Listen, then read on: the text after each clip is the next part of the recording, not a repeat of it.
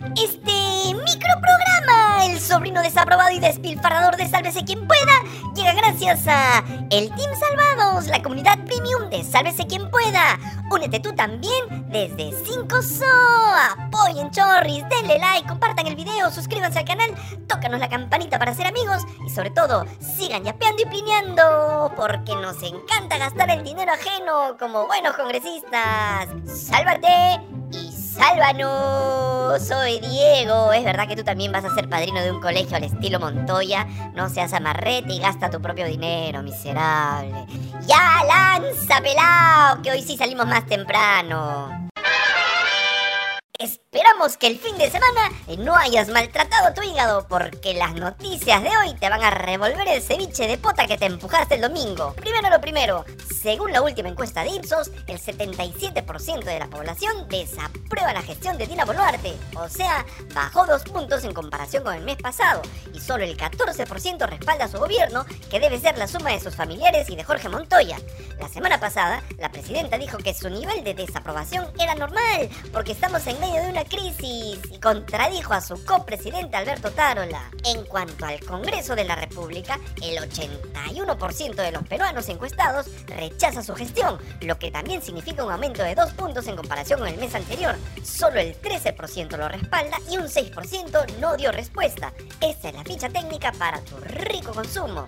Bueno, ahora que sabes que la mayoría de peruanos rechaza el Congreso, haremos un resumen de lo mostrado ayer por algunos dominicales que explican el origen de este repudio popular hacia los parlamentarios y parlamentarias. Empecemos por Rocío Torres, de Alianza para el Choreo, perdón, para el Progreso. La semana pasada, ella negó ante la Comisión de Ética haber recortado los sueldos de sus trabajadores, echándole toda la culpa a su sobrino Juan Daniel Pérez Guerra. Sin embargo, en punto final, Natalie Rubio, ex trabajadora del despacho de la congresista, presentó chats en los que el sobrino de Torres indicaba que los cobros indebidos de los sueldos eran por pedido de su tía. La denunciante afirmó que los chats serán enviados a la Comisión de Ética Parlamentaria, pero ella no asistió a declarar porque, según afirmó, se le prohibió acudir por orden de la congresista. Además, Natalie Rubio también reveló que luego de la denuncia, la congresista Rocío Torres reclamó airadamente a los trabajadores del despacho y los responsabilizó por la situación. La ex trabajadora también dijo que ha sido víctima de hostigamiento y amenazas telefónicas desde que se hizo público el caso. Sobre la declaración jurada que firmó, asegurando que el dinero que ella entregó al sobrino de la congresista era un préstamo, Natalie Rubio aseguró que eso era falso, que ella no redactó ese documento y que lo firmó solo para apoyar en ese momento a la parlamentaria. Rubio dijo que entregará los chats como pruebas ante la Fiscalía y ante el Congreso de la República.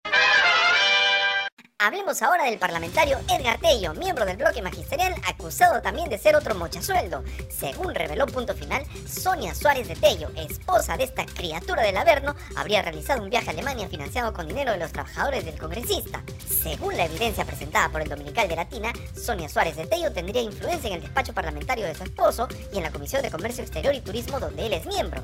Se reveló una conversación entre Sonia Suárez y una asesora de la comisión en la que coordinan la compra de un pasaje para que ella viaje a Alemania el 14 de febrero de 2023, un día después de que Edgar Tello lo haga el día 13.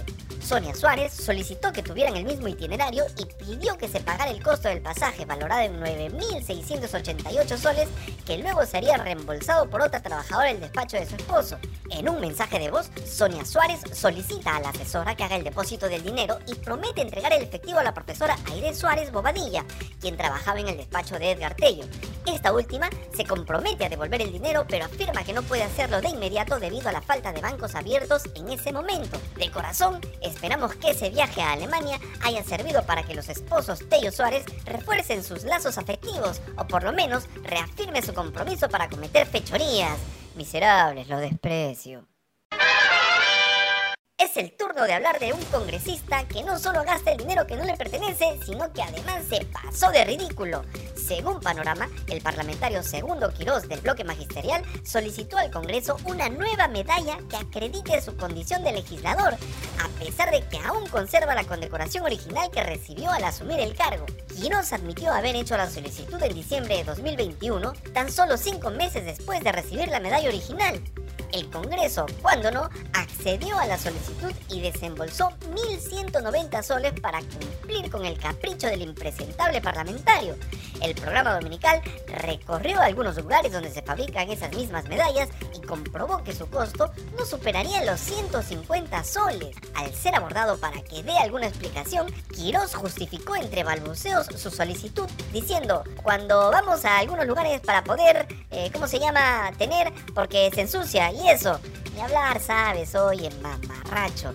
Luego cambió su versión inicial y afirmó que había comprado la segunda medalla. Pero Quirós no es el único amante de las medallas. Según Panorama, el almirante de Tina Jorge Montoya solicitó en diciembre pasado 236 medallas, lo que implicó un gasto de 3.957 soles para el Estado. Según el abuelito maligno de Heidi, las medallas fueron entregadas al colegio Néstor Escudero de San Juan de Lurigancho, a los niños de la promoción de los cuales es padrino en representación del Congreso. Al ser cuestionado sobre por qué no compró los obsequios con su propio dinero, Montoya argumentó que ser padrino de un colegio no es un acto personal, sino una actividad de representación. Ah, su tío, ¿a quién representas? Se hace un llamado a los familiares de Jorge Montoya para que lo recojan y lo lleven a su casita.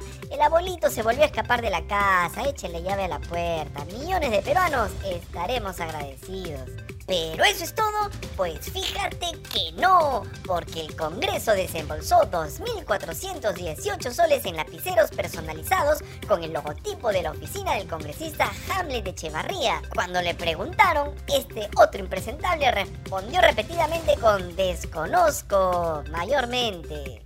Y uno más, según Panorama, Guillermo Bermejo gastó 1.500 soles en cinco flores decorativas para su despacho parlamentario. El congresista admitió que estas decisiones fueron tomadas por los trabajadores de su despacho y señaló que deberían corregirse, pues según dijo, no esperaba que los cinco maceteros tuvieran ese precio. O sea, un día van a comprar una imagen en tamaño real de Darth Vader en tu oficina y vas a echarle la culpa a tus trabajadores. Ya pues. Bueno, por estas y muchas cosas más es que la mayoría de peruanos desaprueba la gestión del Congreso. Y por si no te has enterado, este miércoles este Parlamento que no representa a nadie y que solo nos sirve a nosotros de insumo para inflamarte el hígado, tiene planeado condecorar a la peor de todas. Sí, le van a entregar a Malcri Carmen Alba la medalla en el grado de Gran Cruz y al mismo tiempo van a develar su respectivo cuadro por haber sido presidenta del Congreso. En fin, ¿qué estaremos pagando, papá lindo? Aquí te dejamos en exclusiva el cuadro de la congresista Alba que será develado este miércoles. Que lo disfrutes. Eso sí, no lo veas de noche porque no vas a poder dormir nunca más en tu vida. ¡Listo! ¡Nos vamos! Si te gustó este adefesio de noticiero terrorífico y malagradecido, dale like, comparte el video, suscríbete al canal, tócanos la campanita y sobre todo, sigue yapeando y plineando, porque es lunes de lentejas y a Diego le falta completar el menú con un filete bonito. Ya, pelado, llévate esta basura de programa y cuidado con las espinas.